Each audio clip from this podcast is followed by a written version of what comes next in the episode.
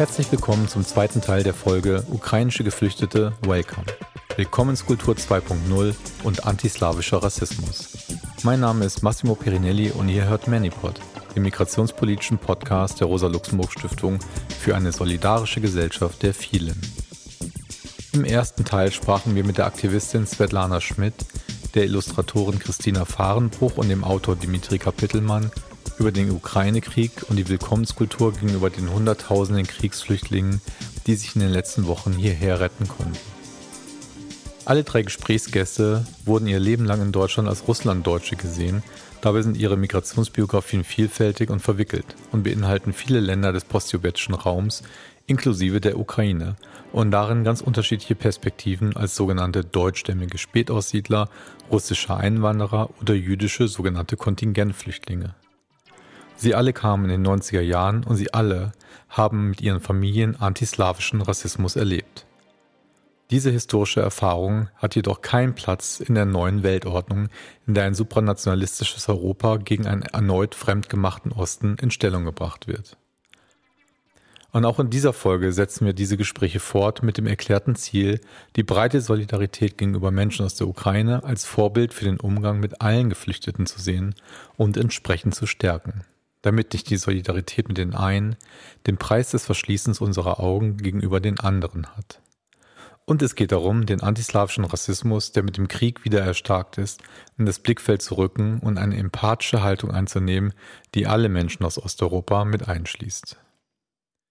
Dafür haben wir uns erneut mit spannenden Menschen unterhalten, die allesamt Expertinnen im Thema sind und die außerdem selber osteuropäische Migrationsbiografien besitzen. Zunächst beginnen wir mit der Integrationsbeauftragten von Berlin, Katharina Niewital, und der Frage, welche Rolle staatliche Akteure in den Hilfsstrukturen spielen, außerdem über den problematischen Umgang mit geflüchteten Roma aus der Ukraine sowie über eine gelingende Eingliederung der vielen Kinder aus der Ukraine in hiesige Schulen. Und danach im Anschluss sprechen wir mit der stadtpolitischen Expertin Anastasia Blinzow und der Rassismusforscherin Anna Danilina über ihre Erfahrungen mit antislawischem Rassismus und den Möglichkeiten einer nicht spaltenden Solidarität. Hallo Katharina, es freut mich, dass du etwas Zeit gefunden hast ne, für dieses Gespräch. Denn ähm, ich glaube, dass du jetzt als Integrationsbeauftragte von Berlin ähm, gerade alle Hände voll zu tun hast und deine Abteilung auch.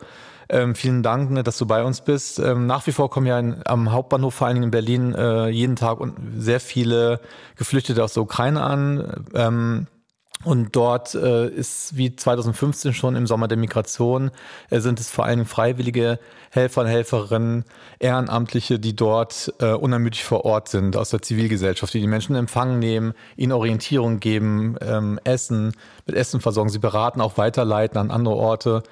Ähm, ähm, und wie bereits ähm, damals, auch 2015, gibt es sehr viele Stimmen genau aus diesem Ehrenamt, die ähm, eigentlich auch empört sind, dass der Staat, wie Sie sagen, vor allem durch Abwesenheit glänzt. Wie erklärt sich das und was ist jetzt eure Rolle als, ihr seid ja nicht der Staat, aber ihr seid die Verwaltung von Berlin im Bereich Integration und Migration. Äh, wie erklärst du dir das? Ja, äh, vielen Dank für die Möglichkeit, hier auch äh, die eine Position oder auch äh, die Sicht ähm, auf dieses Thema aus unserer Perspektive äh, dir zu geben.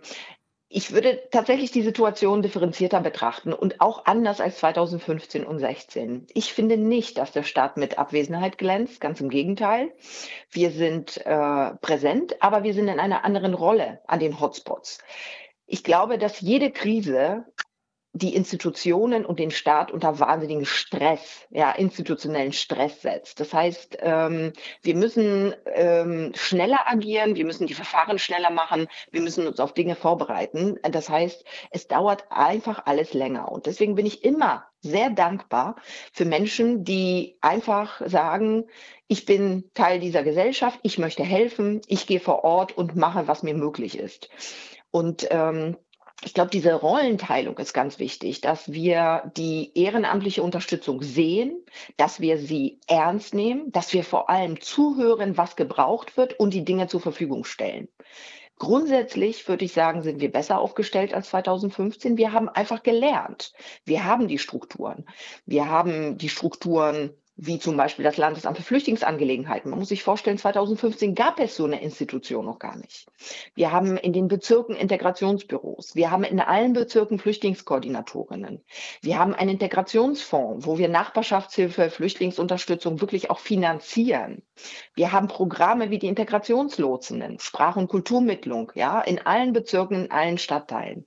Wir haben Freiwilligenagenturen, Ehrenamtsfonds. All das ist, glaube ich, äh, ich könnte die Liste auch fortsetzen, auf jeden Fall ähm, ein Zeichen, dass wir nicht ähm, ja, mit Abwesenheit glänzen oder die, das Thema unterschätzen, ganz im Gegenteil, sondern ich würde immer sagen, ich glaube, wir haben eine unterschiedliche unterschiedliches Rollenverständnis. Ja. Ich in meiner Funktion stehe aber eng auch im Austausch mit den Communities, mit den Initiativen, ähm, auch übrigens meine politische Leitung, die Senatorin selbst und auch die Staatssekretärebene. Ähm, wir tauschen uns aus, wir hören und wir wollen lernen als Institution. Das heißt, wir greifen wirklich die Sachen auf und versuchen, sie so schnell es geht auch zu verändern, ähm, in dem Sinne, dass ähm, sie für die Menschen, die ankommen, funktionieren und wir die Ehrenamtlichen natürlich auch ein Stück weit entlasten. Mhm. Das ist klar. Ähm, da würde ich gerne nochmal nachhaken, wenn du sagst, du bist täglich ganz viel auch im Austausch mit Communities, auch mit organisierten migrantischen Vereinen. Äh, nun fliehen die Menschen aus der Ukraine ja vor dem mörderischen Krieg, mit dem äh, Russland die Ukraine seit Ende Februar überzogen hat. Verkürzt heißt es dann immer, sie fliehen vor den Russen und gleichzeitig sind aber viele russischsprachige Berlinerinnen äh, in den Hilfsstrukturen aktiv. Äh, mit einigen davon haben wir auch hier in der Manipod-Folge ähm, auch gesprochen. Wie siehst du das Engagement genau ähm, dieser jetzt russischsprachigen, es ist ja kompliziert, man kann nicht sagen russischen Communities, es ist ja, ähm, die Menschen haben ja oft eine sehr verwickelte Migrationsgeschichte. Ähm, aber genau, wie siehst du eigentlich ähm, das Engagement sozusagen genau dieser, dieser Gruppen? Und gibt es das überhaupt in organisierter Form oder ist das alles äh, Einzelpersonen? Ja, das, ja, das gibt es, das gibt es. Äh, ich spreche gerne von der postsowjetischen Community, weil äh, die Menschen äh, eine sehr unterschiedliche Identität mitbringen, aber die gesamte gemeinsame Klammer, und dazu zählt zum Beispiel auch meine eigene Herkunft aus Polen, ähm, die gibt es schon, ja, in diesem postsowjetischen Raum oder eben auch in dem Einflussbereich der UdSSR. Ähm, ich muss gestehen, dass wir überhaupt keinen Unterschied gemacht haben zu Beginn, als wir gesagt haben, wir wollen die Communities schnell einbinden. Wir haben äh, selbstverständlich auch die russischsprachigen und postsowjetischen Communities einbezogen zu unseren Runden, zu unserem Austausch. Und ich habe auch ähm, was sozusagen Meldung von Einzelfällen äh, angeht. Häufig kriegen wir auch wirklich ähm, äh, Meldung, Vorfälle, ähm, ähm, wenn etwas nicht gut funktioniert, Beschwerden etc., ähm, die nehme ich jetzt überhaupt nicht wahr. Also ich kriege wirklich sehr selten, bis auf einzelne anekdotische Geschichten, die ich tatsächlich auch aus der Zeitung lese, kriegen wir jetzt als, als, als Beauftragtenbüro wenig mit, dass es da Konflikte gibt. Die organisierte Zivilgesellschaft ist wahnsinnig hilfsbereit da gibt es, glaube ich, wirklich einen Unterhaken. Ähm, und der Krieg wird auch als Putins Krieg bezeichnet. Gar nicht jetzt fliehen vor den Russen, sondern äh, tatsächlich von diesem Despoten, der im Prinzip das ganze Europa und in, ja auch die Welt ähm, in, ein, ähm, in einen Ausnahmezustand auch ähm, äh, äh ja, ähm, begibt. Und ähm, die russische Community beziehungsweise die postsowjetische Community ähm, hat nochmal einen, ganz besonderen äh, Aspekt, den ich hier deutlich machen will, es sind vor allem Menschen, die selbst aus Russland ausgewandert sind, zum großen Teil aus politischen Gründen. Das heißt, es sind Menschen, die für Demokratie einstehen, die sich für Demokratie einsetzen, auch für eine demokratische Entwicklung in allen diesen Ländern. Und ich finde, dass wir das bis jetzt zu wenig gesehen haben, dass wir genau diese Akteure, die ja zum Teil auch wirklich ein politisches Exil hier auch gefunden haben, dass wir sie auch in ihrer politischen Rolle wahrnehmen und auch sie tatsächlich unterstützen. Ich glaube, mhm. wir sollten das viel stärker und proaktiver machen. Wir waren sehr neutral und haben uns bis jetzt immer sehr stark zurückgehalten. Aber ich glaube, dass die Situation deutlich macht, wir müssen hier auch eine Position beziehen und genau diese demokratischen Kräfte auch deutlicher und stärker unterstützen. Genau, dass man im Grunde genommen die Spaltung entlang von demokratisch und nicht demokratisch zieht und nicht entlang von, ähm, wer sind jetzt die guten Europäer und wer sind jetzt die bösen Russen zum Beispiel. Absolut, genau so ist es. Und in diesem Zusammenhang ähm, würde ich auch gerne fragen, darüber haben wir ja auch viel mit den anderen Gästen hier gesprochen in, in dieser Folge und in der Folge davor. Es existiert in den Medien ja stark das Bild jetzt eben der, Ukra der europäischen oder weißen auch Ukrainer und Ukrainerinnen. Ähm, gleichzeitig sind, und das ist ja jetzt auch viel besprochen worden, auch gerade jetzt in, in linken oder auch in migrantischen Kontexten. Viele internationale Studierende waren in der Ukraine, viele Flüchtlinge auch aus anderen Ländern, Afghanistan zum Beispiel und andere nicht-europäische Menschen sind alle auf der Flucht äh, und werden teilweise ungleich behandelt. Ähm, ähm, darüber ist schon einiges gesagt worden, aber auch viele ukrainische Roma sind unter den Geflüchteten. Und kannst du speziell nochmal was zu dieser Gruppe sagen, die ja sowohl in der Ukraine, aber eben auch hier in Deutschland ja ähm, starken Rassismus ausgesetzt sind? Also sind da nochmal Unterschiede? Wie, wie würdest du das sagen? Ja, ich beschäftige mich äh, gerade in dieser Woche sehr intensiv mit diesem Thema, weil äh, das auch mh, hm, ein, ein, relativ neues Thema für mich ist. Äh, Roma-Community ist eben nicht Roma-Community. Und ähm, die Menschen hier erklären mir auch, wie sozusagen ähm, wir das zu verstehen haben. Fakt ist, so wie du auch sagst, wir haben eine Roma-Community, die aus der Ukraine gerade flieht. Und ich glaube, das ist wie in jeder Gesellschaft, das sind tatsächlich die Menschen, die in der Hierarchieskala ganz unten stehen. Und das merkt man auch im Umgang äh, untereinander. Also wenn jetzt im Zug verschiedene Gruppen aus der Ukraine kommen, das merkt man aber auch in der Behandlung hier dieser Menschen. Wir versuchen sehr aktiv gerade und vehement dagegen vorzugehen. Ich habe gerade auch heute ein Treffen mit Roma Community, äh, mit denen ich zusammenarbeite, um nochmal besser zu verstehen und auch zu hören, wie wir auch an diesen Hotspots ähm, ja, stärker diese Menschen unterstützen können. Ähm, ich merke schon eine, eine starke ähm, Verunsicherung unserer hauptamtlichen Strukturen, übrigens auch ehrenamtlichen, ja, kommt immer wieder zu Konflikten, Auseinandersetzung und ähm, die einen werfen eben äh, rassistisches Verhalten vor, die anderen eben ein, weiß ich nicht, ähm, ähm, starkes Gruppenverhalten, ja, ähm, von, von Roma-Communities, die sich da am Bahnhof aufhalten das müssen wir versuchen zu klären. Ja, wir müssen das ein bisschen auseinanderdröseln, versuchen zu klären. Die, die, ähm, mit denen ich zusammenarbeite und die mir die Situation erklären, sagen, das kann ich absolut nachvollziehen, gerade von diesen Menschen gibt es ganz wenig Vertrauen in staatliche ja. Institutionen. Sie mhm. haben Angst vor Registrierung, sie haben Angst, wenn wir sie irgendwo hinschicken, weil wir sagen, ihr müsst dorthin gehen. Das heißt, wir brauchen wirklich hier eine gute Kommunikation und Vertrauenspersonen. Auch hier werde ich die Projekte finanziell auch verstärken, mit denen wir zusammenarbeiten, weil ich glaube, dass sie guten Draht haben, ja, zu diesen Menschen, Vertrauen schaffen und ihnen auch wirklich gut erklären können, dass sie, dass es wichtig ist, dass sie sich registrieren, weil nur so würden sie auch ähm, finanzielle Unterstützung bekommen. Dass es möglich ist, auch in einer Gruppe in eine andere Stadt zu fahren. Das ist nämlich auch eine Angst, dass sie getrennt werden und unterschiedliche Orte verschickt werden. Das sind alles ganz kleine, aber realistische Fragestellungen, mit denen diese Menschen konfrontiert sind. Und ich will sie sehr pragmatisch und lösungsorientiert lösen.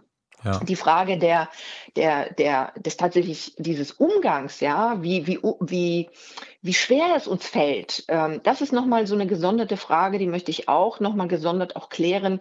Ich glaube, wir brauchen hier wirklich auch Fortbildung für unsere hauptamtlichen äh, Akteure, ob das jetzt Kinderschutz ist oder andere, damit sozusagen diese Berührungsängste da auch wegkommen, damit man ein bisschen besser auch versteht und, ähm, und eben auch nicht immer mit so ganz großen Vorurteilen dieser Gruppe begegnet. Das merke ich, ist eine große Hausaufgabe, die, der ich mir, äh, die, die ich mir, ähm, der ich mich annehmen will, weil ich einfach einen Handlungsbedarf sehe. Ja, ja, okay. Ähm, ich möchte am Ende nochmal als letzte Frage vielleicht darauf äh, zurückkommen, was du am Anfang gesagt hast, ähm, zum Stichpunkt Integration, weil ähm, natürlich oder wahrscheinlich äh, werden sehr viele dieser Geflüchteten aus der Ukraine äh, länger in, Deutschland bleiben und in, ähm, europäischen Ländern, weil das Land eben zerstört ist. Man kann sich darauf einstellen, dass es vielleicht viele Jahre auch oder mehrere Jahre so gehen wird. Die Hälfte, über die Hälfte der Geflüchteten sind schulpflichtige Kinder.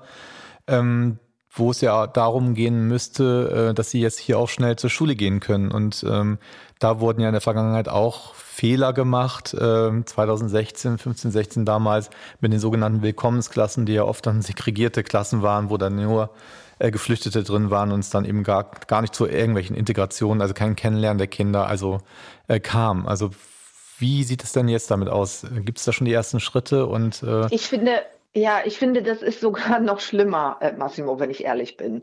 Wir reden nicht nur von den Willkommensklassen, sondern wir reden jetzt hier wirklich von rein ukrainischen Klassen, die nach ukrainischem Lehrplan unterrichtet werden sollen, mit der absolut nachvollziehbaren Argumentation, die Menschen wollen schnell zurück, äh, die Kinder sollen ihren Schulabschluss bekommen, die Lehrerinnen und Lehrer sind ja auch geflohen, das heißt, sie sind da, man könnte das alles also unter sich äh, organisieren. Aber wer argumentiert so? Die, die, Leute aus der Ukraine oder hier die ja. Behörden vor Ort? Nein, nein, die ukrainische Behörden und das ist sozusagen ein, eine ähm, ein, ein Instinkt, den ich total nachvollziehen kann. Ja, wenn man flieht, will man natürlich das, was man verloren hat, möglichst auch aufbewahren oder bewahren. Ja, deswegen kann ich das emotional nachvollziehen, dass es diesen Wunsch gibt, den zum Teil auch private Initiativen auch nachkommen, indem sie wirklich so ukrainische Klassen organisieren. Aus integrationspolitischer Sicht und den Erfahrungen in Deutschland würde ich sagen, das ist ein Trugschluss ja, das ist bitter, wenn man sagt, vielleicht müsst ihr länger bleiben, als ihr hofft. Und ihr müsst auf jeden Fall ähm, in das Regelsystem, in dem Fall das deutsche Bildungssystem, integriert werden, in Anführungsstrichen. Und der Zugang zu unserem System sind eben die Willkommensklassen. Oder, das ist äh, etwas, was ich natürlich bevorzuge, Willkommensunterricht. Dass man möglichst schnell in ganz normale Regelklassen kommt und immer nur für Deutschunterricht für ein paar Stunden aus diesem ähm, Klassenverbund rausgenommen wird und dann Deutsch lernen. So habe ich das vor 30 Jahren auch gemacht und ähm, fand das eigentlich ein gutes Modell. Wenn Willkommensklassen, dann bitte gemischt, also mit ganz verschiedenen Kindern und Jugendlichen und dann natürlich kurz, also wirklich eine kurze Phase. Das ist zumindest das, was der Leitfaden des, äh, Bildungssenats ja auch äh, vorgibt, ja, dass wir das auch kurz halten die Periode in den Willkommensklassen. Und die Willkommensklassen sind ja auch gemischt. Das heißt, es gibt verschiedene Kinder, sind nicht nur ukrainisch oder nicht nur sozusagen eine Nationalität. Ich gebe dir aber recht, der Wunsch und das, was eigentlich am besten funktionieren würde, wäre von Beginn an, Kinder in Regelklassen zu schicken ähm, und eben Deutschunterricht ähm, nochmal zusätzlich ihnen zu geben. Weil eins ist klar, diese Anzahl von Kindern, die jetzt äh, nach äh, Berlin gekommen sind, und wir sprechen hier von einem von einem Verhältnis zwei Drittel zu ein Drittel. Mhm. Das heißt, auf einen Erwachsenen kommen drei Kinder, ja, weil manche auch mitgenommen werden, etc. Ähm, das ist eine hohe Zahl und gleichzeitig wissen wir aber, wie schnell Kinder sich in anderen äh, Umgebungen zurechtfinden und wie wichtig es auch für sie ist, einen normalen Alltag nachzugehen. Also noch Gerade gibt es keine ukrainischen herrscht. Kinder in Regelklassen. Das gibt es noch nicht, aber. Doch, das gibt's, mhm. das gibt's. Und zwar ist das etwas, was ähm, auch so schön ad hoc funktioniert, indem man einfach eins, zwei Stühle äh, in eine Klasse gestellt hat und Kinder, die zum Beispiel auch in anderen in Familien untergebracht sind, dort ähm, unterrichtet werden. Und ähm, das ist sozusagen sehr informell und sehr pragmatisch organisiert worden. Das wird jetzt nach und nach jetzt ähm, durch eine Anmeldung und Schuluntersuchung und so weiter dann auch ähm, ja, äh, finalisiert oder verwaltungstechnisch umgesetzt.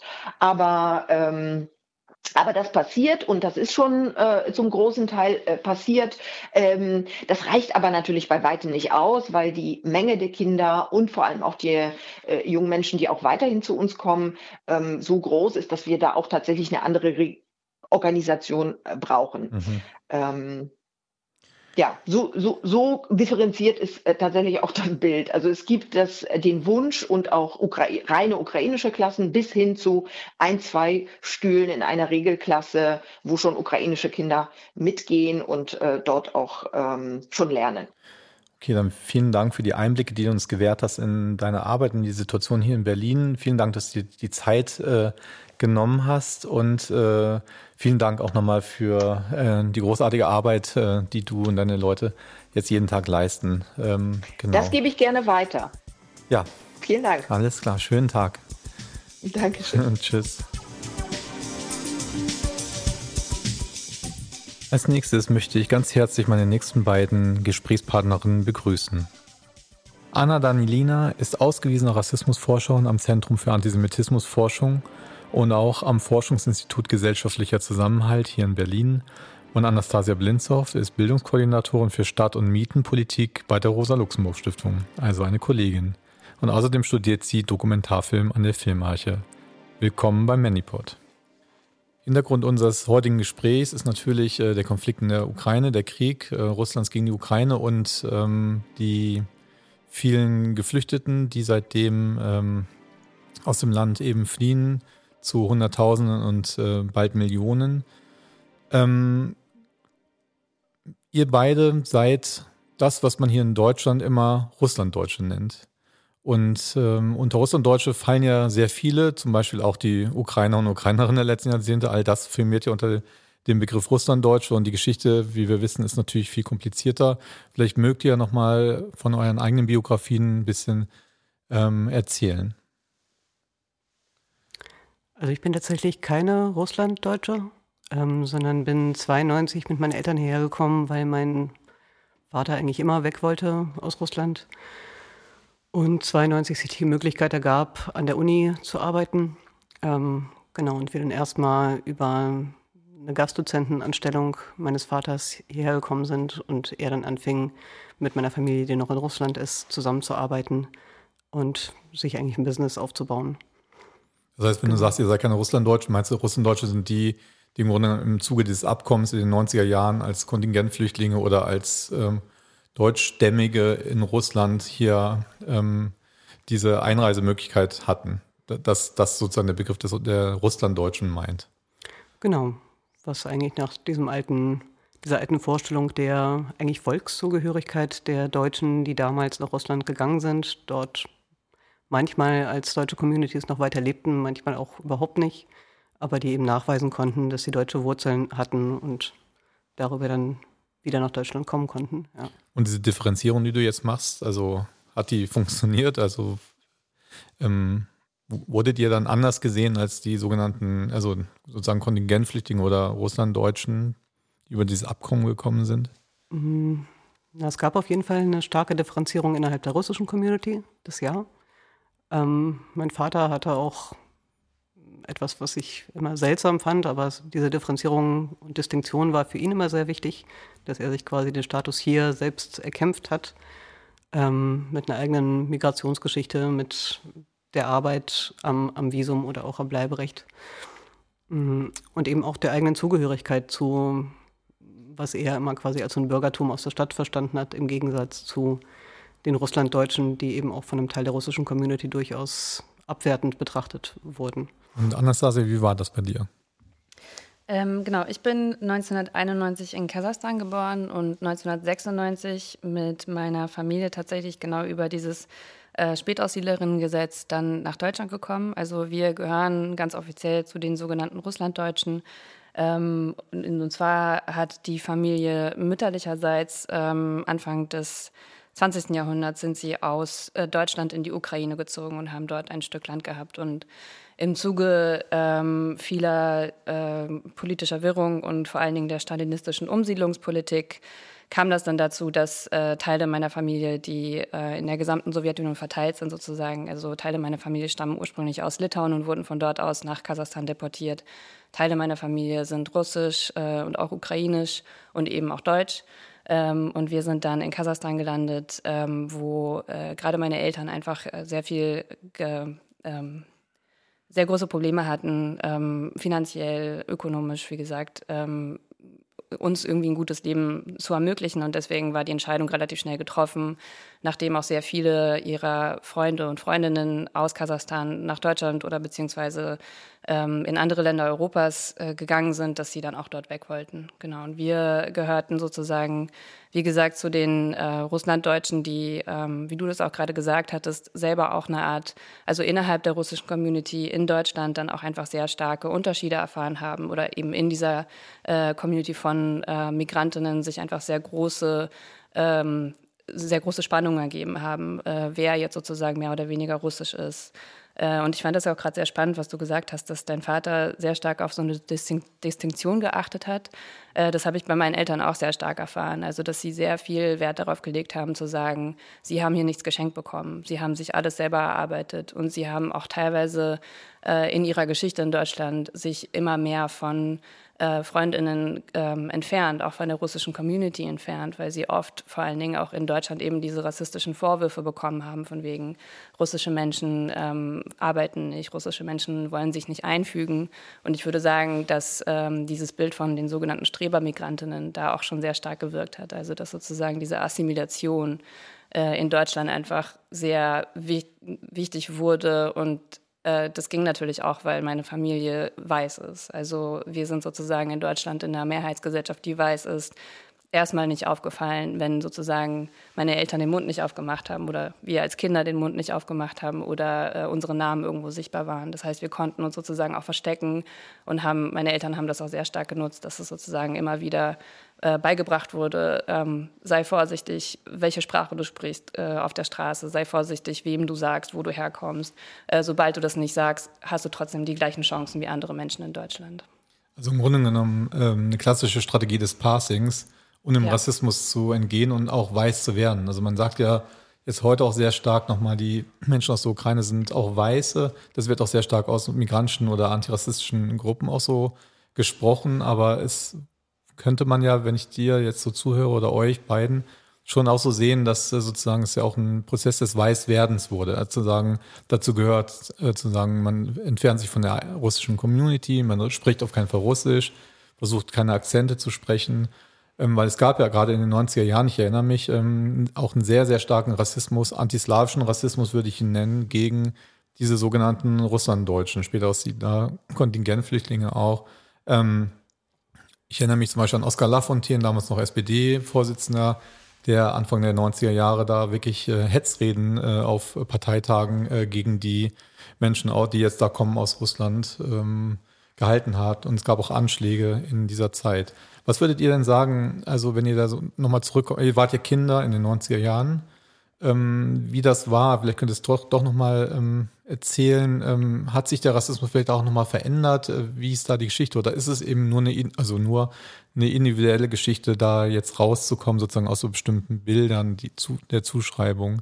Oder hat sich auch gesellschaftlich was verändert? Also bis jetzt vor einigen Wochen, also in den letzten vielen Jahren? Mhm. Ich würde sagen, da hat sich eine Menge verändert. Manches davon ist natürlich auch abhängig von meinem eigenen Blick. Ne? Also wenn ich jetzt überlege, meine Kindheit und wie meinen Eltern begegnet wurde, ähm, ich kann mich an sehr viel Rassismus, Ablehnung erinnern. Wobei ich glaube, für meinen Vater es auch trotzdem immer wichtig war, also zu, zum, im Unterschied zu dem, was du gerade gesagt hast, Anastasia, so eine russische Identität zu behaupten. Also ähm, darauf vielleicht nicht nicht in der Weise stolz zu sein, aber trotzdem eben auch als, als Distinktion zu den Russen, wo er ja auch gesehen hat, dass es eine starke Ablehnung und einen Diskurs dagegen gibt. Ne? Zu sagen, wir gehören nicht zu denen, die ihr da ablehnt, was natürlich auch eine Klassenzuschreibung ist. Ne? Also rassistische, rassistische Zuschreibungen sind ja Absolut. häufig durch Klasse und Geschlecht überschrieben. Und ihm war es halt eben wichtig, über diese russische Identität auch eine bürgerliche Identität und eine intellektuelle Identität mitzubehaupten. Ähm, für mich hat sich das als Kind noch so dargestellt, als liege der Fehler quasi bei meinen Eltern. Das hat sich natürlich erst mit einem Reflexionsprozess über Gesellschaft ähm, herausdestilliert, dass ich verstanden habe, dass es sich da um Rassismus handelt. Ne? Ähm, dass dafür Begriffe vorhanden waren. Vielleicht auch daher das Interesse, mich damit akademisch auseinanderzusetzen, was ich ja bis heute mache. Trotzdem habe ich mich ja nie eigentlich mit antislawischem Rassismus beschäftigt. Also ich wollte nicht die Russin sein, die sich gewissermaßen als, als Zuschreibung, eben auch als Zwang mit dem eigenen Her Herkunftsland beschäftigt. Ne? Also es gibt ja oft Türkinnen, die in Deutschland leben, sollen sich dann möglichst mit der Türkei beschäftigen und äh, Russinnen mit ihrem Herkunftsland und so weiter und dafür Experten sein. Ich wollte lieber deutsche Geschichte machen, klassische deutsche Geschichte quasi, eben auch, wie ich es jetzt sehe, durchaus als Assimilationsprozess. Ähm, mir ist eigentlich seit ich akzentfrei Deutsch spreche, seit ich einen deutschen Pass habe, ähm, nicht viel Rassismus widerfahren. Das muss ich so schon sagen. Das ist natürlich auch ein Passing, was auf allen, allen Ebenen funktionieren muss, ne? von einem habituellen über einen sprachlichen und so weiter. was sich jetzt natürlich in den letzten Wochen verändert hat, beziehungsweise gekippt ist. Ähm, ja, ich glaube, die Frage von Rassismus spielt sich in meiner Familie aber auch schon seit Generationen ab. Also die Sprache war für meine Eltern immer sehr, sehr wichtig, dass wir akzentfrei Deutsch sprechen. Äh, das war für sie von Anfang an, von Beginn an sozusagen äh, der Weg in die absolute Assimilation oder sozusagen, so wie sie es gesehen haben, die Möglichkeit für uns zu studieren und ein Leben zu führen, wo nicht immer Identität im Vordergrund steht. Wenn wir sozusagen äh, trotz unseres Namens äh, in einer Mehrheitsgesellschaft, in einer weißen Mehrheitsgesellschaft irgendwie akzeptiert werden, äh, weil das gerade für meine Mutter auch einfach ähm, sehr, sehr schwierig war. Also die äh, Familie meiner Mutter, wie gesagt, äh, das ist sozusagen die deutschstämmige Familie oder Teil meiner Familie, ähm, die äh, haben in der Ukraine, als sie damals aus Deutschland äh, emigriert sind, haben sie in der Ukraine in der deutschen Diaspora gelebt. Das heißt, einfach weiterhin Deutsch geredet. Die Kinder sind sogar auf, äh, ein paar Jahre lang auf deutsche Schulen gegangen. Die Sprache wurde dann wiederum an ihre Kinder, also meine Urgroßeltern, weitergegeben. Und die haben dann aber einfach den Rassismus innerhalb der Sowjetunion immer wieder erfahren. Also dass dort vor allen Dingen mit dem Beginn des Zweiten Weltkrieges wurden natürlich die äh, Spätaussiedlerinnen aus Deutschland dann äh, zu Faschistinnen. Und das, das hat sich über Generationen äh, lang getragen. Also meine Großmutter wurde immer wieder als Faschistin bezeichnet, die selber natürlich von ihren Eltern auch Deutsch gelernt hat. Und für die Eltern war es trotzdem, also für, für meine Urgroßeltern, äh, war es trotzdem eine wichtige Entscheidung, trotzdem die Identität weiterzugeben und dieses Deutschsein weiterzugeben, aber trotzdem in der Gesellschaft, in der sie dann ähm, ankommen mussten, sozusagen, einfach immer wieder wiederholt als Deutsche bezeichnet zu werden, als Faschistinnen. Und wenn man sich darüber, ähm, wenn man sich vergegenwärtigt, dass meine Mutter in Kasachstan geboren ist, selber nie irgendwas äh, mit dem Deutschsein zu tun hat und auch die, die Sprache nicht gelernt hat. Also meine Großmutter ähm, hat ihr die Sprache nicht beigebracht, auch aus diesem Grund. Und trotzdem in der Schule immer wieder als Faschistin bezeichnet zu werden, das liegt natürlich dann auch einfach, oder das zehrt einfach an dir. Äh, und dann in diesem Kontext sozusagen äh, nach Deutschland zu ziehen und vom, von Amts wegen sozusagen, also von politischen ähm, die politische Botschaft war ja, das sind unsere Deutsche, die wieder zurückkommen sollen. Äh, die reale Welt ist natürlich ganz anders. Also ähm, wir wurden damals, ähm, 96 gab es nicht mehr die Möglichkeit, selbst auszuwählen, wohin die Leute ziehen. Ähm, wir mussten als Familie sechs Monate in, einem, äh, Erst, äh, unter, in einer Erstunterkunft bleiben, äh, in Brandenburg, in Sedlitz und äh, wurden von dort aus an Städte vermittelt, wo es einfach freie Wohnungen gab. Ähm, wir sind dann in Brandenburg gelandet, in Lübbenau. Und Lübbenau ist leider auch bekannt dafür, dass es sehr starke rechte Bewegungen ähm, äh, dort sozusagen ähm, sich entwickelt haben. Und das haben wir als Kinder auch gemerkt, also auch meine Eltern. Das heißt, sie sind sozusagen als politisch als die Deutschen in Deutschland angekommen ähm, und dann hier aber wieder als die Russen bezeichnet zu werden und dass wir sozusagen auch konkrete Rassismuserfahrungen ähm, mit Neonazis gemacht haben, die uns als Kinder angegriffen haben oder uns irgendwie gesagt haben, äh, dass wir doch bitte irgendwie wieder zurück in unsere Heimat gehen sollen. Aber der Begriff von Heimat und von Identität ist zumindest halt in der Narration meiner Familie einfach so ein schwieriger Begriff. Und für meine Eltern war es, wie gesagt, deswegen einfach sehr wichtig, dass sozusagen auch einfach dieses Unsichtbarsein, dieses Passing ist äh, nicht nur eine Überlebensstrategie geworden, sondern auch einfach der einzige Weg, aus dieser Misere rauszukommen, von einer generationellen Weitergabe von Unsicherheit, was eigentlich die Identität ist. Und also ich weiß nicht, wie es dir geht, Anna, aber ich finde es, also wobei du meintest ja auch, dass es, dass ihr euch sozusagen, oder du bist keine Russlanddeutsche, ähm, aber wenn ich gefragt werde, ähm, und das fragen Leute leider immer noch, wo kommst du denn eigentlich her?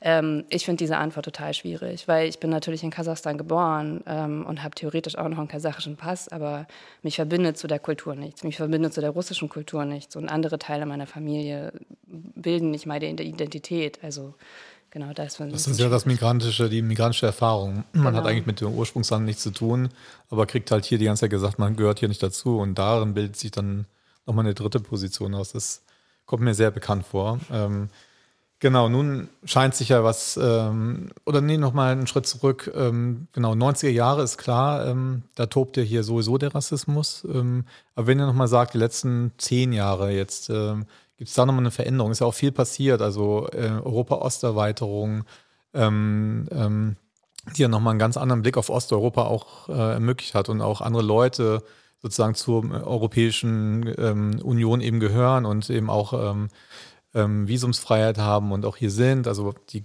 zweitgrößte Community hier in, in Berlin sind, äh, kommen aus Polen. Ähm, das wird immer ganz wenig geredet, aber, ähm, ähm, aber so ist es. Und ähm, auch sie erfahren Rassismus und eine spezifische Art auch der äh, Ansprache und auch der äh, Ausbeutung, sage ich mal, auf dem ökonomischen Markt.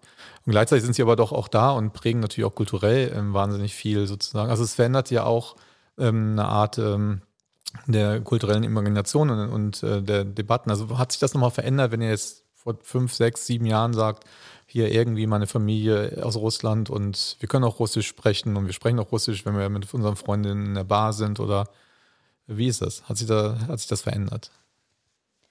Also für meinen Teil kann ich sagen, dass ähm, der Rassismus, den ich in den letzten Jahren erfahren habe, den würde man gemeinhin als positiven Rassismus bezeichnen. Also ich kriege schon häufiger mal zu hören, ähm, vor allen Dingen, wenn Menschen meinen Namen hören, dass sie überrascht sind, dass ich akzentfrei rede. Und äh, dann wird dann natürlich auch immer wieder gefragt, und das ist die Geschichte, die in Deutschland hier bekannt ist. Menschen sind im, in den 90ern nach Deutschland gekommen, sind nicht hier geboren, aber es ist dann sozusagen, das, es ergibt einen Rückschluss auf die, den familiären Zusammenhang, auch auf den Klassenzusammenhang, ob Menschen sozusagen äh, im Alter zwischen ich würde sagen, fünf und 13 oder so nach Deutschland gekommen sind und ob sie dann akzentfrei sprechen oder nicht, sozusagen dieser Rückschluss darauf, wie stark die Familie Wert darauf gelegt hat, sich zu assimilieren oder eben diese, ähm, genau, diese, ähm, der, ein Teil der Gesellschaft zu werden. Und da habe ich auf jeden Fall positiven Rassismus erfahren, wenn gesagt wurde, man merkt dir gar nicht an, dass du Russin bist. Oder das wird auch häufig auf, ähm, auf Mode gemünzt, warum auch immer. Also, dass sozusagen, dass ich irgendwie modern aussehe oder mo mich modern gebe oder mich mit, ähm, mit ähm, kritischer Theorie und Feminismus äh, beschäftige und linker Theorie. Also das wird sozusagen sehr häufig dann sozusagen als positiver Rassismus dann ange angebracht. Weil man in Russland sich damit nicht beschäftigt. Genau, genau, genau, ja. ja. Ja, weil man ja auch so als progressiver, westlicher, liberaler Mensch sich damit auch gibt, ne? Ja. Also mit dieser Art von Zuschreibung, ja. Ähm, also ich hatte auch das Gefühl, gut, als ich vorhin gesagt habe, ich habe nicht so viel Rassismus erfahren, doch positiven Rassismus ja. Na klar, die Nachfrage nach der Herkunft, nach dem Namen. Ach, wie gut sprechen Sie denn Deutsch? Ähm, das sind dann so Sachen, die so ins Alltägliche überschwappen. Ich glaube, noch mal stärker überschrieben wird das durch, naja, de facto auch zum Teil positiven Effekten, die ich aus meiner Immigration ziehe. Also, dass ich zum Beispiel an bestimmte Stipendien rankomme, wenn ich meine Herkunft mit erwähne, dass, ähm, dass es einen Umgang gibt, mit dem ich auch Nutzen schlagen kann aus dieser Herkunftsgeschichte. Ne?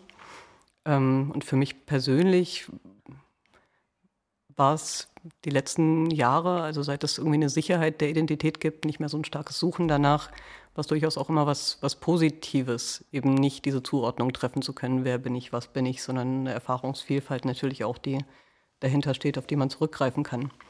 Und ich hatte letztens ähm, in einem Seminar zur Rassismusforschung, was wir an der TU gelehrt haben, tatsächlich mit den Studierenden auch so eine Diskussion, gibt es eigentlich antislawischen Rassismus?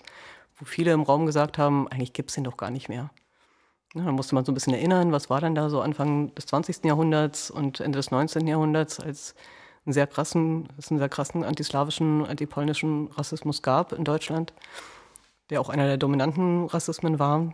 Ähm, die waren, und tatsächlich musste ich aber trotzdem ein Stück weit mitgehen und sagen, ja, also wenn wir jetzt über antischwarzen Rassismus sprechen, über Antisemitismus sprechen, ist das schon anders gelagert. Ne? Das, was ich erfahre, ist mit dem, wenn man denn so eine Konkurrenz herstellen will oder was ist schlimmer, was natürlich eine eigene Problematik hat, aber wenn man das täte, ähm, wäre es natürlich eine wesentlich mildere Form von Rassismus gewesen. Gleichzeitig. Ja gut, wenn man in die deutsche Geschichte geht, ähm, sozusagen der spezifische Hass äh, im antislawischen Rassismus, im Nationalsozialismus, ist ja, hat ja eine Dimension gehabt, die heute, finde ich, in der ganzen Aufarbeitung zum Nationalsozialismus sehr, sehr wenig gesprochen wird und mhm. eigentlich viel stärker gesprochen werden müsste. Also inklusive der ganzen Ideologie und der Diskurse, der Versklavung, der Vernichtung und auch der realen äh, Vernichtung, die es dann ja eben auch gab. Nee, nee, genau. Also das wollte ich gerade noch anschließen, dass natürlich diese ganzen krassen Formen des antislawischen Rassismus, die, wie du ganz richtig sagst, ne, Anfang des 20. Jahrhunderts auch im Nationalsozialismus unglaublich virulent waren und auch krass waren, dass die auch sehr schnell reaktivierbar sind. Ne? Ich habe das Gefühl, man kann natürlich aus anderen Rassismen, die, die da sind, aber auch aus dieser Geschichte der Ressentiments, die gegen Osteuropa, gegen Russland gerichtet sind, sehr schnell wieder schöpfen. Ne? Und ich habe das Gefühl, das passiert auch in den letzten Wochen. Ja, genau. Jetzt kommen jetzt Diskurse aus dem Keller der deutschen Geschichte hoch ähm, in einer Geschwindigkeit, die wirklich interessant ist. Aber auch interessant, dass im Antirassismus ähm, sehr stark in den letzten Jahren doch auch so Theorien der, aus den USA ja hier auch ähm, werkmächtig wurden oder rezipiert wurden und ähm, auch da drin äh, im Grunde genommen ähm, oft gesagt wird, dass es im Grunde genommen keinen Rassismus gegen äh, Weiße gibt und Osteuropäer dann als weiß gelesen werden und äh, so eine Dominanz gibt sozusagen von einer bestimmten Art von Rassismus, die tatsächlich eher vielleicht auch eine Geschichte, ähm, eine Kolonialgeschichte auch in der neuen Welt hat, in Amerikas und dann oft ausblendet, meiner Meinung nach, auch so eine europäische oder auch eine deutsche Spezifik sozusagen dieser, dieser Rassismen. Also man könnte ja vielleicht sagen, dass es vielleicht auch so, so eine BIPOC-Osterweiterung gehen müsste und da dann nochmal neue solidarische Allianzen äh, zu bilden. Aber da kommen wir gleich zu. Ähm, ähm, genau, weil natürlich ähm, ist jetzt die nächste Frage von mir. Ähm, jetzt ist äh, eine neue Situation. Ähm, scheinbar scheint sich der Rassismus zu neu zu kodieren. Ähm, Ukrainer, Ukrainerinnen seit, seit Jahrzehnten eben auch hier, genau, also auch unter diesem Label von äh, Spätaussiedler, äh, unter dem Label von Russlanddeutsche denselben Rassismus auch erlebt, äh, wie, ähm, ähm, wie alle anderen eben genau aus den postsowjetischen Staaten. Und nun plötzlich äh, scheint ähm, das wie weggefegt und äh, es wird gesagt, naja, die sind ja wie wir. Ähm, und, ähm, und es wird ein, finde ich, aggressiver Euronationalismus gesprochen, der plötzlich aus Ukrainern äh, Europäerinnen macht und aber im Gegenzug, also sozusagen im Schlepptau dieser Umkodierung, vielleicht ist es auch gar keine, das wäre jetzt eher eine Frage, ähm, mit aller Härte jetzt so ein ähm, ganz alter vielleicht auch oder sehr, vielleicht vorher nicht so sichtbarer, aber doch jetzt in seiner Heftigkeit äh, so ein antislawischer, antirussischer Rassismus sehr stark gesprochen wird. Was ist euer Eindruck, was sind eure Erlebnisse der letzten Woche? Hat sich was verändert für euch, auch vielleicht persönlich und aber natürlich auch jetzt politisch? Wie, wie seht ihr jetzt gerade die Situation nach drei, fast jetzt vier Wochen äh, Krieg? Ähm, genau, also ich äh, habe aus meinem persönlichen Umfeld ähm, bisher keine großen Unterschiede gemerkt. Also die Menschen, die wirklich direkt mit mir in Kontakt sind, ähm, da ich hab, musste, ich wurde noch nicht gezwungen, mich zu positionieren. Allerdings ist das genau das, was ich höre von sehr, sehr vielen Menschen, äh, die russische Wurzeln haben oder die russisch sind und ähm, jenseits von Russland leben, dass äh, sie sozusagen nur noch äh, sowohl auch tatsächlich ähm, weiterhin ein, also die der Lohnarbeit nachgehen müssen, können teilweise, wenn sie sich gegen Russland und gegen Putin positionieren. Äh, oder ich hatte das jetzt auch gehört vor kurzem, dass es ähm, Restaurants in, in, Berlin gibt, die ähm, Drohmails und Hassmails und Hassnachrichten und äh, Anrufe bekommen von Menschen, die sozusagen also die, Nach die Message ist sozusagen, ähm, was ihr hier sozusagen, also, ja, ihr kocht mit Blut. Das war so das, was eine Freundin jetzt neulich erzählt hat. Ähm, und weil ich das russische das, Lokale sind oder genau, ja, ja. Weil also, die Russen gehören oder ja, genau. Mhm. Also es ist sozusagen ähm, ein sehr oberflächlicher Rassismus, der gar nicht in Frage stellt, ob jetzt das russische Lokal, wo dann teilweise natürlich auch äh, Menschen arbeiten, die aus der ehemaligen Sowjetunion kommen oder äh, Menschen mit ukrainischen Wurzeln arbeiten, die überhaupt nichts mit Russland zu tun haben oder auch, ich würde auch sagen, Menschen wie ich, die nichts mit Russland zu tun haben theoretisch äh, müssen sich dann plötzlich positionieren, werden angefeindet und äh, in Sippenhaft genommen. Ähm, und ganz auf persönlicher Ebene äh, merke ich das zumindest über das, was meine Eltern erzählen, die äh, mit unserer Verwandtschaft, zumindest in Litauen, mittlerweile gebrochen haben und auch mit äh, ihren russischen Freundinnen. Also sehr viele Menschen, die weiterhin in Deutschland russische Staatsmedien konsumiert haben, die äh, jetzt einfach irgendwie ähm, keine kritische Perspektive zum Krieg einnehmen können, die der Propaganda Putins folgen und darüber jetzt tatsächlich einfach Familien zerbrechen. Also Menschen, die einfach sagen, wir, wir können nicht mehr mit euch reden, wir können keine Beziehung mehr zu euch führen. Also mich auf also meine persönlichen Beziehungen sind bisher davor gefeit gewesen, aber die Beziehung meiner Eltern, also da sind auf jeden Fall sehr viele Menschen weggebrochen in letzter Zeit. Also was quasi den Rassismus im persönlichen Umfeld anbelangt, also ich glaube, meine Erfahrungen sind ja ähnlich, auch ähnlich dahingehend, was du vorhin schon gesagt hattest, also dass es so ein Ich glaube, du hast es vorhin gesagt, dass es so eine zunehmende Angst gibt, ähm, öffentlich dann auch Russisch zu sprechen, ne, sich in der Weise zu zeigen. Gleichzeitig finde ich es aber auch wichtig zu sagen, dass natürlich der, die Herausstellung des antirussischen Rassismus auch etwas ist, was die russischen Staatsmedien sehr befeuern. Ne? Also ich habe jetzt persönlich, und ja, ich bin eine Person, die, die leichter passt. ne? ähm, ich denke, es gibt Menschen, die da stärkeren Problemen ausgesetzt sind. Es gibt dazu ja mittlerweile auch Statistiken. Und trotzdem glaube ich, man muss ein bisschen vorsichtig sein, diesen Diskurs des antirussischen Rassismus im Westen so komplett mitzugehen oder ne, unreflektiert mitzugehen. Weil den Aspekt gibt es eben auch. Das wird ja in Russland auch sehr, also Putin sagt das sehr stark, ne? guckt mal, wie sie euch behandeln. Genau. Also das, ist ja dann genau auch die Angst, dass man, wenn man darüber jetzt redet, dann sozusagen äh, dem System dort äh, ähm, Rückenwind äh, äh, gibt, quasi. Ähm, also mir kommt es auch so vor, es ist ja auch nicht nur so, dass jetzt irgendwie die Ukrainer und Ukrainerinnen jetzt weiß gemacht werden, sondern mir kommt es auch so vor, dass Europa sich über die Ukraine selber weiß macht, was es ja schon lange gar nicht mehr, ist. Ich meine, Europa ist so durch und durch von Migration geprägt seit Jahren und Jahrzehnten. Das wird ja auch sehr stark gesprochen in den letzten Jahren, vor allem vor der Pandemie. Jetzt ist es wieder weggegangen. Und jetzt plötzlich wird nicht nur gesagt, die sind ja so wie wir, sondern weiß halt, sondern eben auch im Umkehrschluss, wir sind ja auch so wie die, nämlich auch weiß. Und irgendwie ist es wie so ein Comeback von so einer Vorstellung von einem weißen Europa wieder, was sich auch in dieser, ich weiß nicht, Solidaritäts ähm, ähm, ähm, Aufrufen auch zu, zu den Geflüchteten in der Ukraine äh, mitschwingt. Also ich finde es auch interessant, also nochmal, ne, es ist ich finde diese Empathie unglaublich wichtig und toll, auch dass sozusagen mal wieder der Staat fehlt und die Menschen nimmt selber an die Hand und machen es auch viel besser und äh, effizienter. Ich finde das total großartig. Und ähm, trotzdem gibt es da drin aber so, ein, ähm, so eine Anrufung. Also zum Beispiel im Vergleich zu 2015 sind ja heutzutage viel weniger Menschen an den Bahnhöfen und leisten Solidarität. Das war damals viel, viel mehr.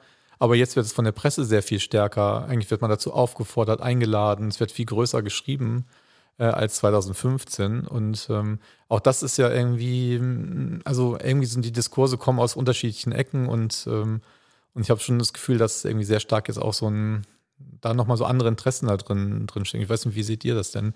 Ihr seid ja auch beide in der ähm, praktischen äh, Flüchtlingshilfe auch aktiv. Mhm.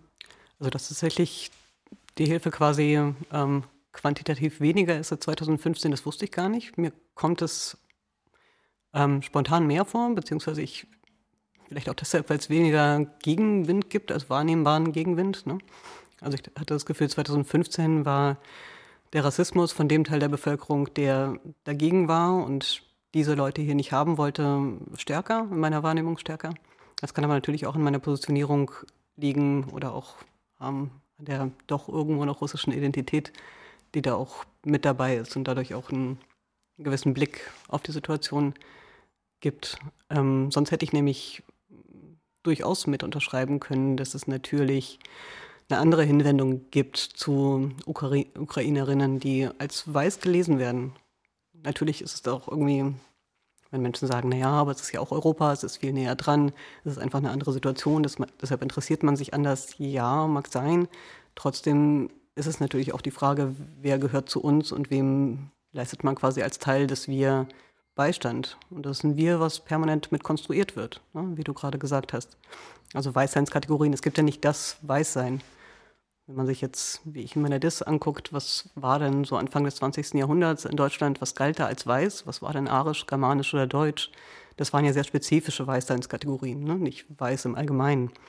Und ich denke, das ist genauso, wenn wir uns jetzt Europa heute angucken, wenn wir uns die Situation mit der Ukraine angucken. Das sind ja Kategorien, die immer im Machen sind und bestimmte Menschen meinen und dadurch neue Abgrenzungen produzieren, was gerade in Bezug auf Russland passiert. Und natürlich auch den Konflikt innerhalb der Ukraine damit ein Stück weit befördert oder da die Risse befördert. Ne? Und ich glaube auch, dass, ähm, also dazu kommt natürlich auch, äh, dass der Krieg jetzt sozusagen in Europa herrscht und das wird ja auch medial immer wieder so aufbereitet. Also du, Massimo, du sagtest ja vorhin, dass äh, die Ukraine jetzt sozusagen äh, so fester Bestandteil von Europa ist, ist auch eine neue Entwicklung. Also wird zumindest auch, oder die Solidarität, die sich plötzlich äh, Ländern wie der Ukraine gegenüber formiert, ist, äh, hat eine neue Qualität.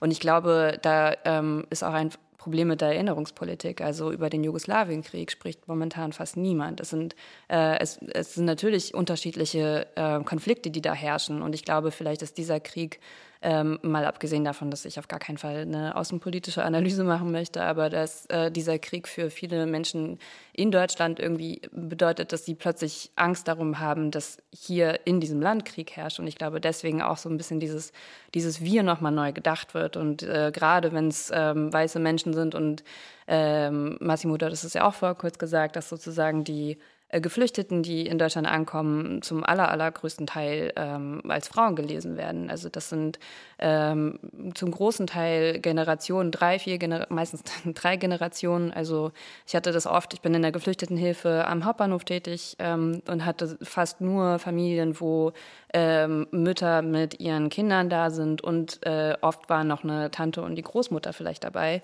Ähm, und das ist nicht, also das, das birgt auch die Gefahr, sozusagen ein ähm, chauvinistisches Opferbild zu zeichnen von den Menschen, die aus der Ukraine geflüchtet sind.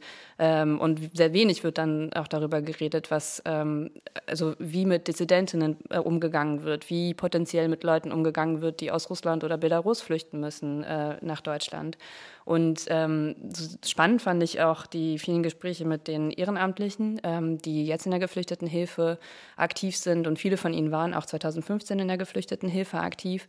Ähm, und ich glaube, dass sich fast niemand, also beziehungsweise die Menschen, mit denen ich geredet habe, ähm, machen sich keine Illusionen darüber, dass die Hilfe, die jetzt sozusagen von, auch von politischer Seite und medialer Seite einfach so gefeiert wird, dass sie auch einen rassistischen Charakter hat. Also die Leute, die, ähm, die gerade in den Hilfsstrukturen, in den freiwilligen Strukturen sind, die sind sich dessen bewusst und haben teilweise auch, also diesen Widerspruch sehen sie und finden es auch sehr schwierig, damit umzugehen, wie das denn jetzt ist, dass jetzt den Geflüchteten so sehr geholfen wird. Und 2015 wurden Menschen kriminalisiert. Also das ist einfach, ähm, einfach ein qualitativer Unterschied. Und ich glaube, bei mir auf jeden Fall steckt auch die Angst da drin, dass es sich eben in einigen Monaten nochmal wendet. Also dass genau dieser rassistische Diskurs dann doch nochmal aufkommt, dass diese ja, früher, also die Willkommenskultur sozusagen von 2015, sie begann ja auch so und hat sich dann gewendet. Und ähm, da ist auf jeden Fall, steckt bei mir auf jeden Fall die Angst in den Knochen. Genau, ich meine, das hat ja auch eine große geschlechtliche Dimension. 2015, die Silvester nach 2016, wo dann plötzlich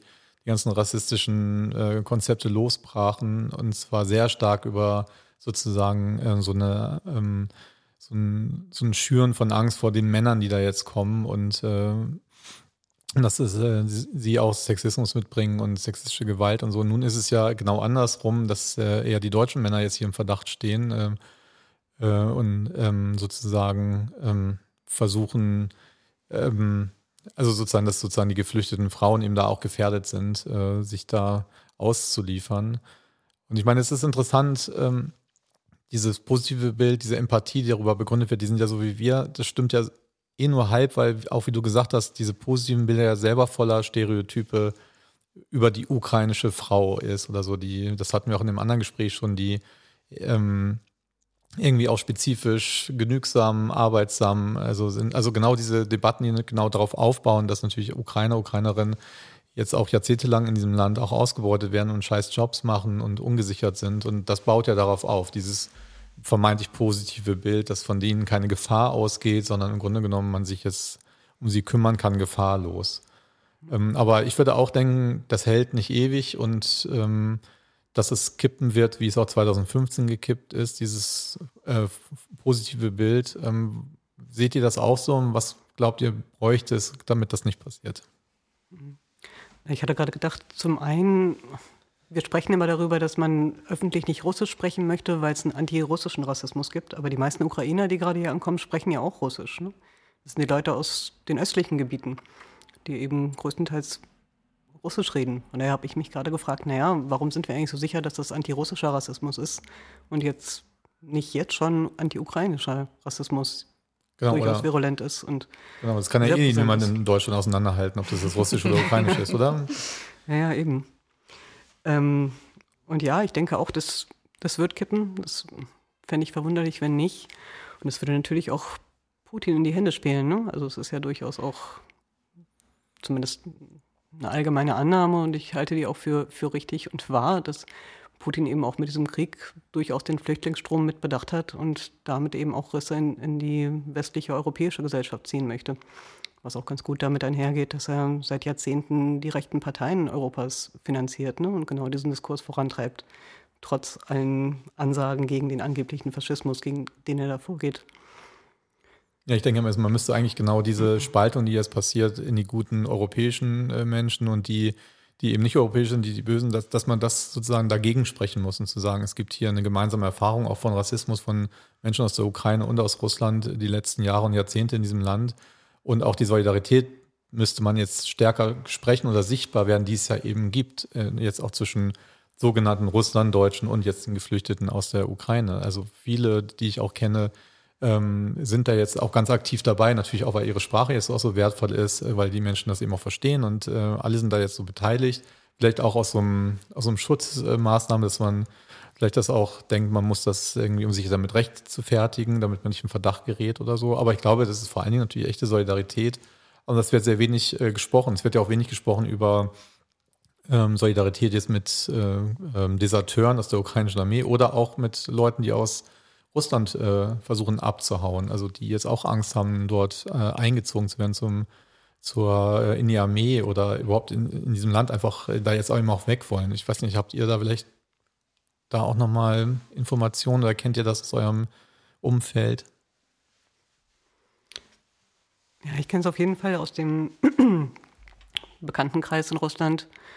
Ähm, ja, viele Menschen wollen weg. Zum Teil natürlich aus der sehr berechtigten Angst, dass es mit Russland bergab geht und es da keine Zukunft gibt für die junge Generation.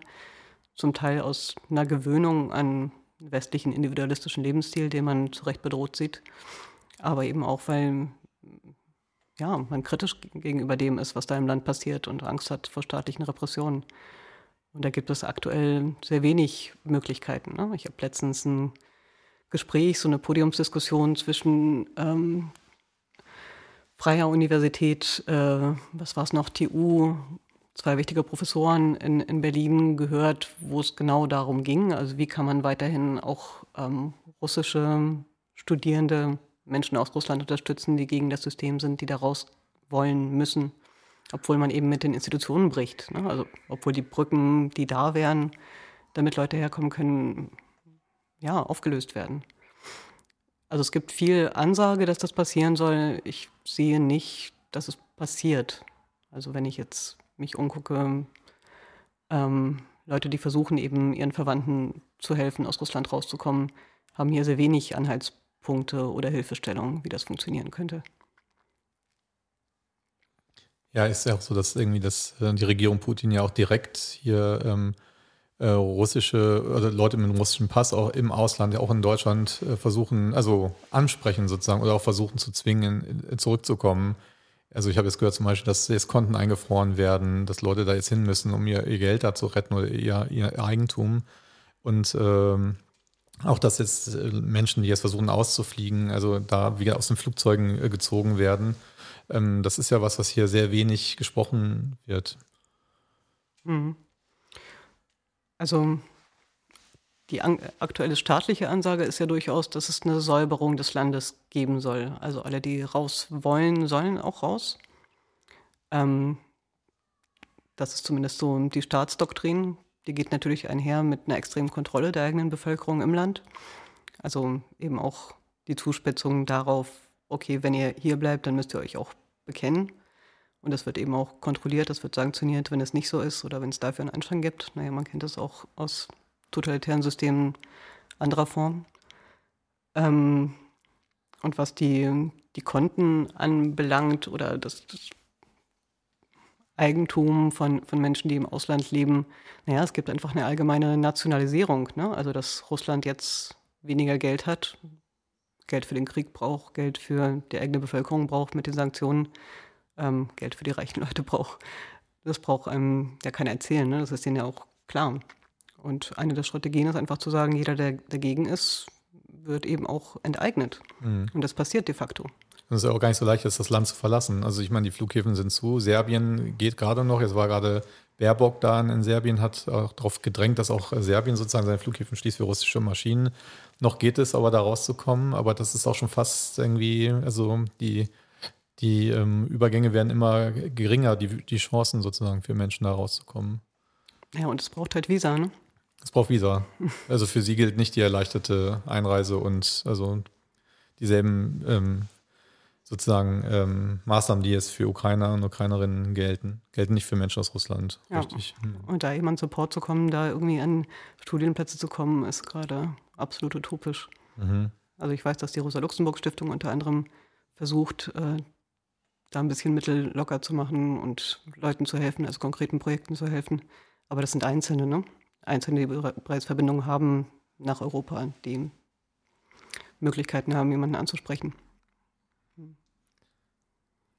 Okay, wir haben jetzt ein sehr düsteres Bild gezeichnet. Wir glauben irgendwie, dass es schlimmer wird hier in diesem Land. Wir reden über das Land, wir reden nicht über den Krieg. Also nochmal, also der tobt natürlich und äh, bei dem müssen wir nicht reden, über den können wir auch nicht reden, aber wir reden hier über sozusagen die Situation hier, äh, über den äh, Rassismus, den es hier gibt, ähm, über die ähm, Befürchtung, die wir, glaube ich, alle teilen, dass das äh, kippen kann, die, diese ähm, diese ja wirklich tolle auch Empathie und Hilfsbereitschaft, weil sie eben teilweise eben auch auf falschen Annahmen oder auf falschen sozusagen Setzungen eben auch aufbaut.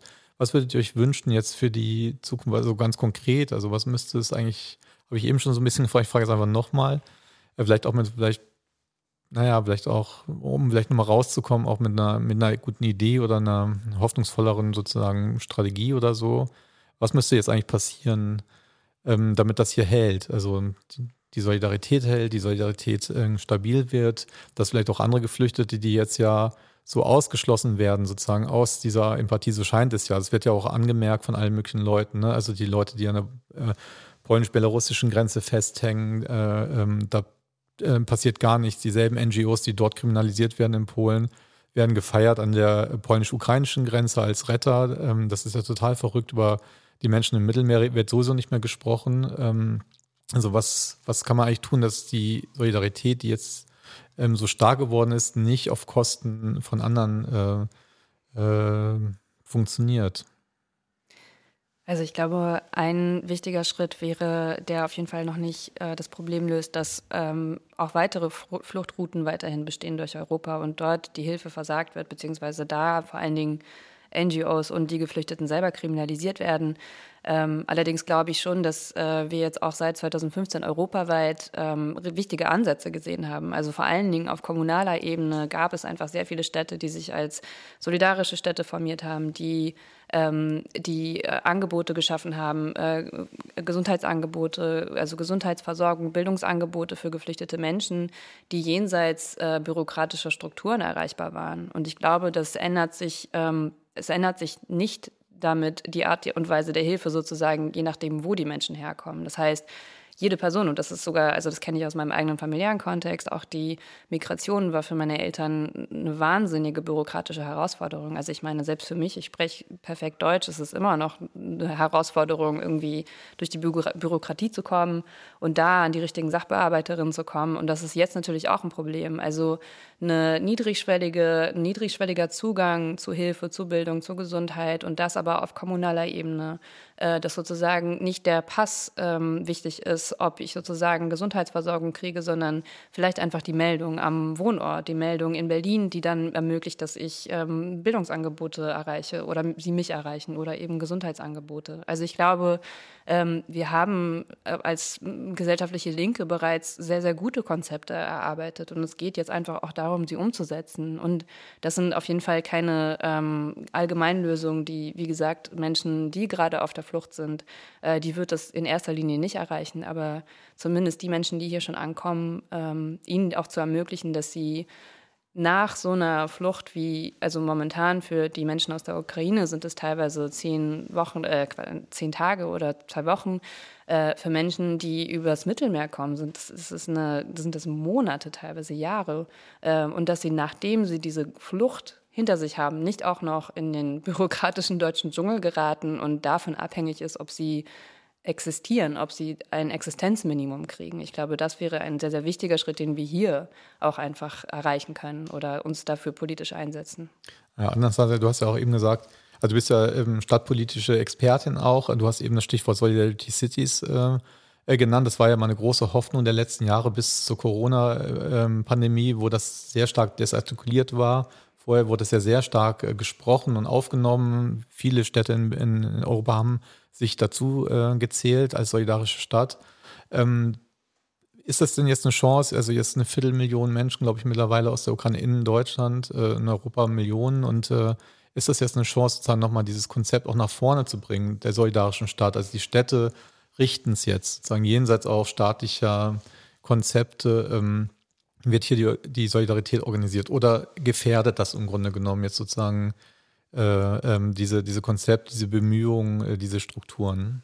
Ich würde sagen, das ist auf jeden Fall eine Chance. Also ich glaube eher, sich nicht darum zu kümmern, also vor allen Dingen auf kommunaler Ebene, sich nicht darum zu kümmern, dass da liegt die Gefahr darin, dass sozusagen einfach so ein ähm, antislawischer oder auch welcher Rassismus jeglicher Art äh, erstarkt. Also genau diese Form der Unterbringung zum Beispiel, dass Leute zentral an Orten untergebracht werden, wo sie vielleicht auch einfach keine, äh, keinen Zugang zu ähm, meinetwegen auch einfach Freizeitbeschäftigung haben. Also wenn Menschen sich langweilen und keine Aussichten auf irgendwie ein besseres Leben haben, natürlich fangen dann Kinder an, irgendwie Scheiße zu bauen.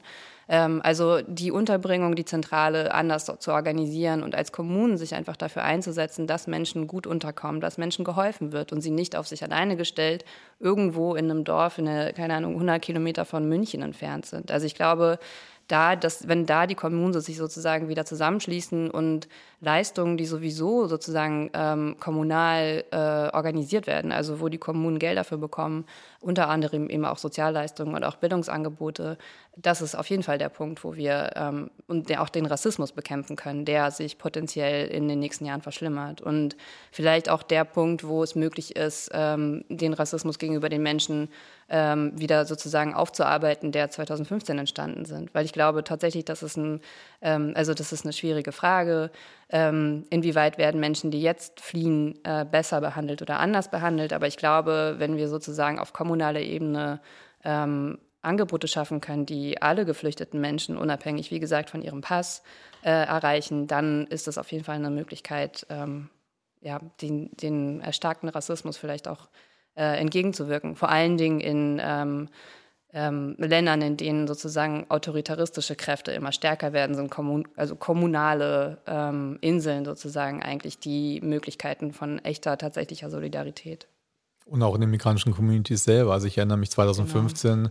wo es eben sehr starke Friktionen gab zwischen Menschen und äh, Geflüchteten aus Afrika, die hier sehr lange schon in Deutschland sind und um ihre Rechte kämpfen, sich organisieren und dann Menschen aus der arabischen Rebellion, aus Syrien, ähm, dann sehr starke Vorwürfe es auch gab, zu sagen, das ist ein First-Class Citizens, äh, Refugees, First-Class Refugees, die kriegen alle Papiere und wir kriegen nichts. Und, und jetzt dreht sich das mit den Ukrainer eigentlich nochmal so genauso, dass jetzt zum Beispiel Leute aus Arabischen dann jetzt sagen, ah, die Ukrainer kriegen alles und wir kriegen nichts. Also genau da sind ja auch Probleme, ist ja nicht nur auf einer staatlichen Struktur, sondern auch innerhalb der solidarischen Bewegung selber. Das äh, ist da im Grunde genommen die äh, Spaltung, die der Rassismus ähm, verhängt über die Leute und die Menschen trennt, äh, dort wiederholt wird, auch als, als Vorwurf. Die Frage, wie kommt man da raus? Mhm. Ähm, du bist ja Rassismusforscherin, Anna. Äh, was würdest du sagen?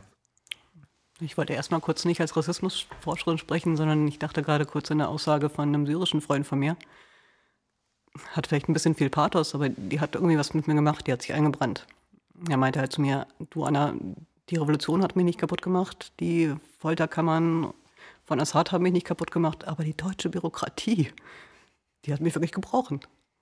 Ja, ja und das, das fand ich so krass zu verstehen, dass diese Jahre des Wartens, des Nicht-Menschseins, des irgendwie nicht als Mensch adressiert werdens krasser wirken können als diese extremen Formen von Gewalt oder von den Menschen so wahrgenommen werden. Ne? Und das ein Stück weit anders zu machen, wäre natürlich auch ein Ziel, wenn du danach fragst, was, was wären denn so Möglichkeiten. Ne? Und ich sehe jetzt wieder die Wiederholung, dass alles unglaublich bürokratisch läuft. Ne? Also in Rostock haben jetzt gerade Leute aus der Ukraine bei uns in der Wohnung, aber eigentlich wäre das, also formell wäre das nicht möglich. Ne?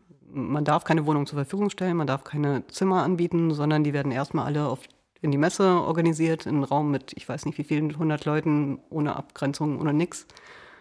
Viele Menschen, die eben auch ähm, schwer krank sind und eine ganz andere Unterbringung oder Pflege bräuchten.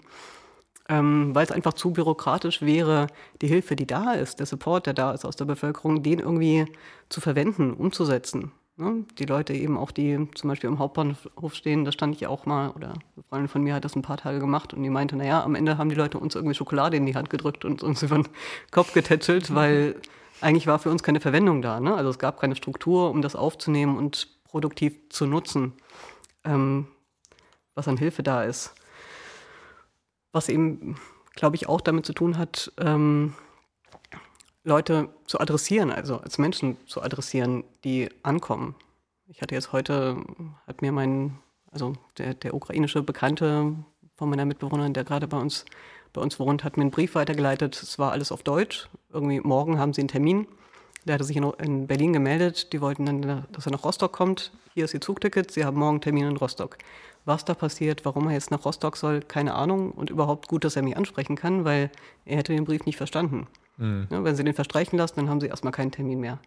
Also den Versuch zu starten, Menschen zu adressieren und eben auch ähm, in der Sprache zu sprechen, mit der sie sich angesprochen fühlen, wäre zum Beispiel auch schon ein Schritt in die richtige Richtung. Und vielleicht zuletzt, das Gespräch hatte ich auch heute gerade mit meiner Mitbewohnerin, das ist ähm, oft von Leuten, die eben nicht helfen wollen, vorgeschoben wird oder tatsächlich gedacht wird, dass wir mit dem Trauma nicht umgehen können. Ne? Also ich kann das noch nicht verantworten, zum Beispiel in meiner Wohnung jemanden aufzunehmen, weil das sind hochtraumatisierte Leute, wir bräuchten jetzt Psychologen, wir müssten rund um die Uhr für die da sein. Also nee, Moment, erstmal brauchen die ein Zimmer und ein Bett. Ne? Ähm, also vielleicht dann nicht so sehr die Angst zu haben oder die Angst vorzuschieben, dass man dieser Gewalt, dieser Schwere nicht gewachsen ist, sondern am Kleinen eben anzufangen und was zu machen, was in der Möglichkeit von jedem Einzelnen liegt. Ja, gleich, und vielleicht auch zu sehen, dass natürlich auch wir uns auch auskennen mit Traumata, weil seit Jahren, Jahrzehnten Menschen hier auch äh, kommen, die von irgendwoher fliehen und auch traumatisiert sind. Und, äh, oder auch hier in Deutschland traumatisiert werden, jetzt zum Beispiel äh, auch Opfer rassistischer Gewalt, ähm, die Menschen verloren haben. Also es gibt ja sozusagen Wissen äh, in den, ähm, in den, bei Betroffenen von Rassismus, ähm, ähm, es wird aber immer wieder so gesprochen, als ob das so was Neues ist. Ne? Jetzt kommen die Leute aus dem Krieg und die sind traumatisiert. Oh Gott, wie geht man damit um? Und, aber es kommen die ganze Zeit Leute aus Syrien, die sind traumatisiert, sie kommen aus anderen Kriegsgebieten. Menschen auch aus Jugoslawien damals, ähm, die vielen Menschen, wo, wo, ja Schreckliches passiert ist und hochgradige Traumatisierung eben gab. Ich meine, du arbeitest ja auch zu multidirektionaler Erinnerung. Ich frage mich mal, wie kann das eigentlich gelingen, dass man sozusagen in dem eigenen Schicksal, im Schicksal der anderen auch sein eigenes Schicksal verorten kann? Also, dass es eben Erfahrungen gibt, die hier schon gemacht worden sind von anderen. Und jetzt äh, ist es eben nicht neu, sondern man könnte sich eigentlich austauschen. Es gibt ja sehr viel Wissen darüber. Mhm. Also Leute, die aus Syrien kommen könnten, den Leuten, die aus der Ukraine kommen, sehr viel erzählen zum Beispiel, glaube ich. Es ist nur die Frage, wie, wie kommt das zusammen und statt, wie kann sich, wie trennt sich das? Also das, glaube ich, wäre ja vielleicht so eine Aufgabe, ne? Für eine Linke, mhm. für eine antirassistische Linke. Ich glaube, was man, wo man viel daraus lernen kann, ist tatsächlich auch über konkrete politische Strategien. Ne? Also hätte man in Deutschland das, was Putin in Syrien gemacht hat, ernster genommen, hätte man vielleicht eher sich ausrechnen können oder wäre vorbereiteter gewesen auf das, was in der Ukraine gerade passiert. Ne? Das hat ja schon, man sagt immer, Putin ist irre, der ist nicht einfach nur irre, der hat schon, der hat schon Strategie dahinter, was er, was er da tut. Ähm, in dem Austausch zwischen Geflüchteten, ich finde es immer schwer, also ne, das kenne ich eben auch von, von syrischen Freunden, diese Zuschreibung, Geflüchteter zu sein. Ich kann mir vorstellen, dass es vielen schwer fällt zu sagen, ich als Geflüchteter helfe jetzt den anderen Geflüchteten, weil das ist ja die Kategorien, die unglaublich viel Leid zugefügt hat. Ja? Also vielleicht die, die Möglichkeiten da anders zu nutzen als die Weitergabe oder die Informierung über so einen Opferstatus, als den viele, viele das sehen, der es ja auch vielerorts ist oder ja, hm. wozu es gemacht wird eher ein Austausch über Möglichkeiten, die da drin entstanden sind oder so. Ähm, genau. Ja, ich meine, Archive der Flucht, die gibt es, die entstehen überall. Es gibt eine ganze Bildersprache ja auch. Äh, also die Leute müssen ja, also ich finde auch, wie du sagst, ne, man muss den Leuten nicht selber sagen, macht mal, aber es gibt ja ganz viel, was darin entstanden ist. Genau wie du sagst. Ähm, möchtet ihr noch was sagen zum Abschluss? Also ich glaube, ähm, ein Punkt wäre mir noch wichtig zu sagen, den äh, wir schon seit 2015 beobachten können, äh, der mir zumindest Hoffnung macht, ist, dass tatsächlich die Hilfsstrukturen, die ehrenamtlich und freiwillig übernommen werden, bei weitem das übersteigt, was von der Bundesregierung oder von den Kommunen organisiert werden kann. Also das haben wir jetzt zum Beispiel am Hauptbahnhof auch bemerkt äh, und an anderen Stellen in Berlin, ähm, wo Geflüchtete ankommen, ist, dass äh, der, sobald der Krisenstab oder sobald der Senat ein, reinkommt, ähm, hat sich, also sind die Strukturen so ein bisschen zerfallen oder beziehungsweise haben sie einfach nicht so gut funktioniert wie vorher. Es werden Bedarfe nicht richtig abgefragt und das macht mir schon auch Hoffnung, auch wenn ich das sehr schwierig finde, dass ähm, sehr viel äh, ehrenamtliche Arbeit hier einfach also darauf ge gesetzt wird, rund um die Uhr, dass Leute da sind und dass da auch der, die, ähm, der zivile Katastrophenschutz einfach nicht so vor Ort ist, wie er sein sollte. Allerdings macht mich das schon zumindest optimistisch dafür, weil äh, wir werden wahrscheinlich weitere, ähm, nicht nur wahrscheinlich, sondern mit Sicherheit weitere Krisen und Katastrophen sehen. Ähm, und zumindest zu sehen, dass solche Strukturen existieren können und auch, wie gesagt, seit 2015 gibt es einfach sehr viele Geschichten, auch wo sich, ähm, Anna, du hattest es nämlich auch gerade erwähnt, sozusagen Menschen, die Geflüchtetenstatus haben oder auf der Flucht waren, einfach für immer sozusagen in dieser Opferrolle bleiben. Und es gab zum Beispiel auch in Griechenland mit dem City Plaza Hotel ein Beispiel, wo ähm, Menschen, Geflüchtete und Aktivistinnen ein ähm, ein leeres, leerstehendes Hotel besetzt haben und da in, dieser, in dem Zusammenleben und in der Zusammenarbeit sich die Grenzen zwischen AktivistInnen und Geflüchteter und äh, Menschen, die dort irgendwie Bildungsarbeit gemacht haben, einfach verschwommen haben. Das heißt halt, es gibt Möglichkeiten und es gibt Orte, sozusagen so kleine Utopien, in denen es möglich ist, äh, gesellschaftliche Solidarität neu zu denken. Und ich glaube, da habe ich auf jeden Fall, ähm, da, daraus nähert sich mein Optimismus, so, so schlimm es alles einfach gerade ist und so sehr äh, so traumatisierend es für alle Menschen ist, vor allen Dingen aber natürlich die Menschen auf der Flucht. Ähm, aber trotzdem bin ich optimistisch, dass wir es schaffen, auch solche Utopien weiterhin zu erhalten. Mhm. Ja, vielleicht auch ein bisschen was, was in die Richtung geht. Also, es klingt jetzt vielleicht so in der Kurzform ein bisschen hippiesk, aber mhm. man, man, muss sich irgendwie direkt persönlich begegnen und das auch zulassen. Ne? Also bisschen das, was ich vorhin schon gesagt habe, die Menschen nicht adressieren als Objekte, als Objekte der Fürsorge oder als Objekte eines bürokratischen Systems oder der Wohnungsvergabe, sondern ähm, sie als Subjekte adressieren, mit denen man eben auch Kontakt aufnehmen kann. Also ich glaube, ich finde es wichtig zu sehen, dass es Menschen mit schlimmen, schlimmen Erfahrungen sind, aber einfach Menschen, die hierher kommen. Ne? Also wenn man da auf Kontakt geht, passiert meistens nichts Schlimmes. Ähm, und da ein bisschen den Blick zu verändern, weg von auch diesen ganzen Zuschreibungen, idealen Vorstellungen von dem, wer da kommt, wer die bösen Russen oder jetzt plötzlich die guten Ukrainer sind, ähm, hin zu einem komplexeren Verständnis von, ja, von Menschen, die dahinter stehen. Ne? Und auch von der eigenen Rolle da drin. Wir, wir hatten das, glaube ich, ich weiß nicht, mit wem ich das Gespräch hatte, ob mit dir, Massimo, im Vorfeld, diese neutrale Rolle Deutschlands, ne, die Berichterstattung, die quasi immer ähm, das Böse ausmacht und sich selbst da so neutral rausnimmt und ne, po politische Strukturen und Globalpolitik quasi jenseits von auch einer eigenen Involviertheit ließ. Das ist für mich manchmal auch ein bisschen symptomatisch dafür, wie man mit den Leuten umgeht, die auch hier ankommen. Ne? Also das wäre vielleicht auch das Grundstück, dass man sozusagen Nähe und Beziehungen äh, zulässt, ohne Gleichheit zu behaupten. Da möchte ich mich ganz herzlich an dieser Stelle bei euch bedanken, Anna und Anastasia, für dieses wirklich total spannende Gespräch. Und ähm, genau, vielen Dank an euch. Danke dir. Danke dir und euch. Ihr hörte den zweiten Teil der Manipod-Folge Ukrainische Geflüchtete Welcome. Diesmal im Gespräch mit Katharina Nivital, Anastasia Blinzow und Anna Danilina.